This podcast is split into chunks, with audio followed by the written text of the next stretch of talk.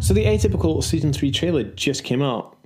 Let's go over it. Hey guys, welcome back to the Aspie World. So, Atypical season three is coming out on Netflix. Now, if you've never heard of Atypical, it's a show about a guy who's in high school, who is on the spectrum, and it's kind of like the goings on of his life, really. There's no real um, kind of gist to the story of what's going on. He's just like living his life.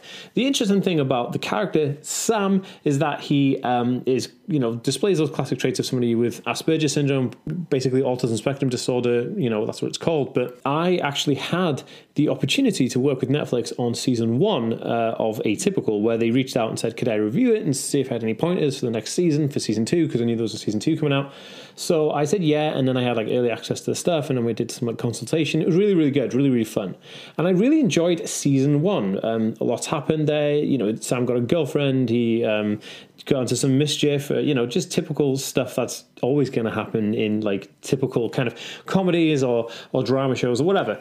Now they came back out with season two. Now before they did season two, obviously I they knew I gave them my feedback on season one one of the things that we knew about Sam was that the main character, Sam, actually had kind of like a whole bucket of all of the traits. You know, he basically had it was like, yeah, you know, there's there's an autism trait around, you've got it, and that was basically him. You know, he had every single trait. So I said, that's not realistic that somebody would have all of them. You know, um, and or maybe somebody would have all of them, but it'd be you know very few and far between. It's not like an, an even representation of the community. So, yeah, they kind of dialed back on some of the kind of things, the traits that you know he he was involved with um, in the first season, and then uh, it kind of worked really well. And then in season two, we saw him kind of like you know progress, and he had this ongoing like issue where he had a girlfriend in the first season, the second season he didn't have a girlfriend, and it was really interesting because it gave the average person who knows nothing about autism the access to look into the lifestyles, the life types, ups and downs, parents, friends, siblings, the whole shebang, even tying down a job, going to school, all that kind of stuff, was amazing. And I think they did a really good job at it, especially in season two. Season one was great as well. I'm just saying they're really good. So season three is coming out. Um, I'm not entirely sure when season three is coming out. Let me just check see if it says a date on here. It's, um, oh, actually, okay. So season three is actually coming out on November the first on Netflix. It's a Netflix show actually, so you can't get it on anything else. Now, when I was, um, uh, you know, coming across this show, I, I, I found it just amazing. And one of the things I found amazing about it was the fact that Atypical is it's nice to see a show about autism that doesn't directly mock it or or give it kind of some uh, unlicensed credibility. You know, like The Big Bang Theory with Sheldon Cooper. Uh, they're always kind of taking the mick out of him, and then the um, there's like another show Abed from Community. You know, they kind of like it's all a bit jokey. There's no like real serious part of the condition, and they just kind of like smooth over the autism part. So whereas Atypical really goes in there and talks about autism, talks about like autism walks, the difficulties the kids having on the spectrum. Some more of the actors now in there on the spectrum, so they're showing like more um, diversity within the groups and stuff. And he goes to peer groups in the second season. It's all really, really good. Um, so with this third season, I'm glad they're doing it because one of the things that I was worried about was that they were going to cancel it, and then again we just have to fight for more shows that would actually show more about autism uh, again and again, and just really try and find that niche, I guess, for, for people to see it.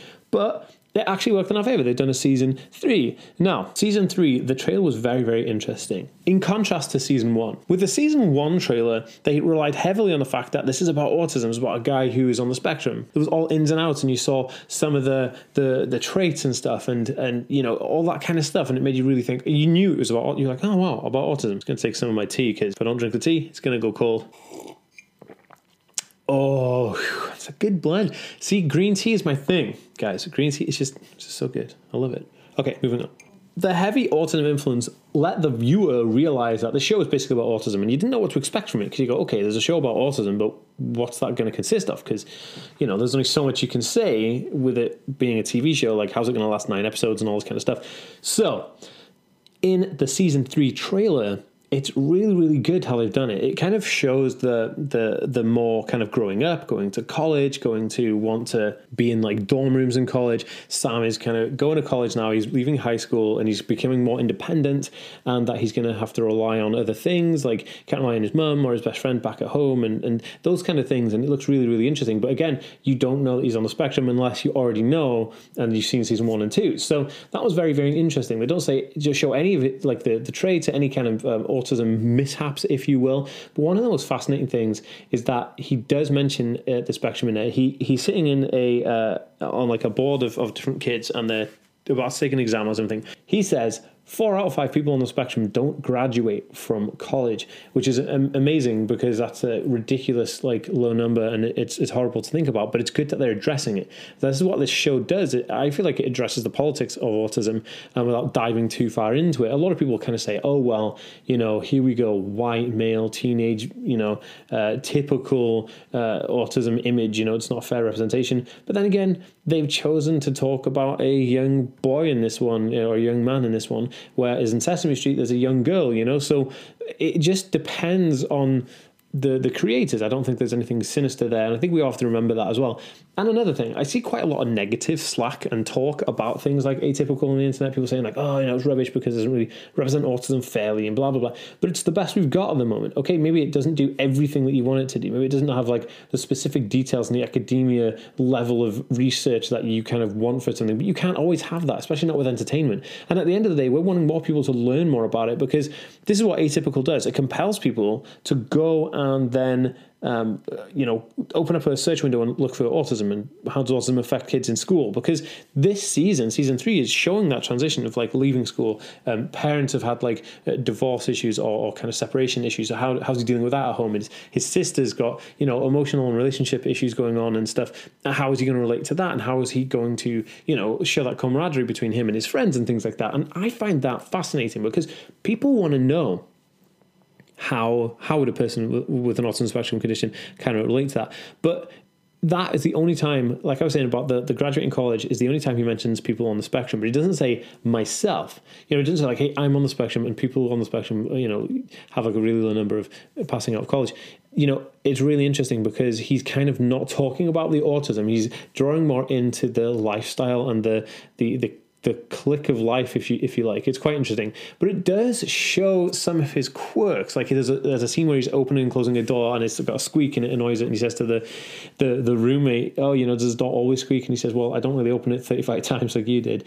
And it's really interesting because Sam's going around and finding the things that are triggering him emotionally um, and sensory wise, uh, but you don't really know that. You know, you don't know oh, that part of autism because you just expect it that it's just Sam, and that's how he is. If you've never seen the episode one, uh, sorry, season one and season two, so in all in all, I think that season three looks really good. It's basically it's the it's the continuation of that life flow. You know, so you saw he was having difficulties in high school, and then he gets a therapist, and he's working on it. And then you show all the trials and tribulations in high school in season two, and like the ups and downs, having a girlfriend, having friends, going to prom, and all this kind of stuff. So now they're transitioning into like the college life. How is he going to deal with that? How's he going to put those things in situations? And I think it's great. I think it's great that they've done that with college because you have young people watching the show and being influenced, and maybe there's somebody on the spectrum that really looks up to the show to to being their source of kind of like feeling connected to something and feeling a little you know less kind of um, ostracized from situations and things like that. And I feel personally that that's a great thing. I mean, you know, who who would argue with that? But at the end of the day, you know, that's my personal opinion on the Atypical and the Atypical Season 3 trailer. I think it's going to be amazing.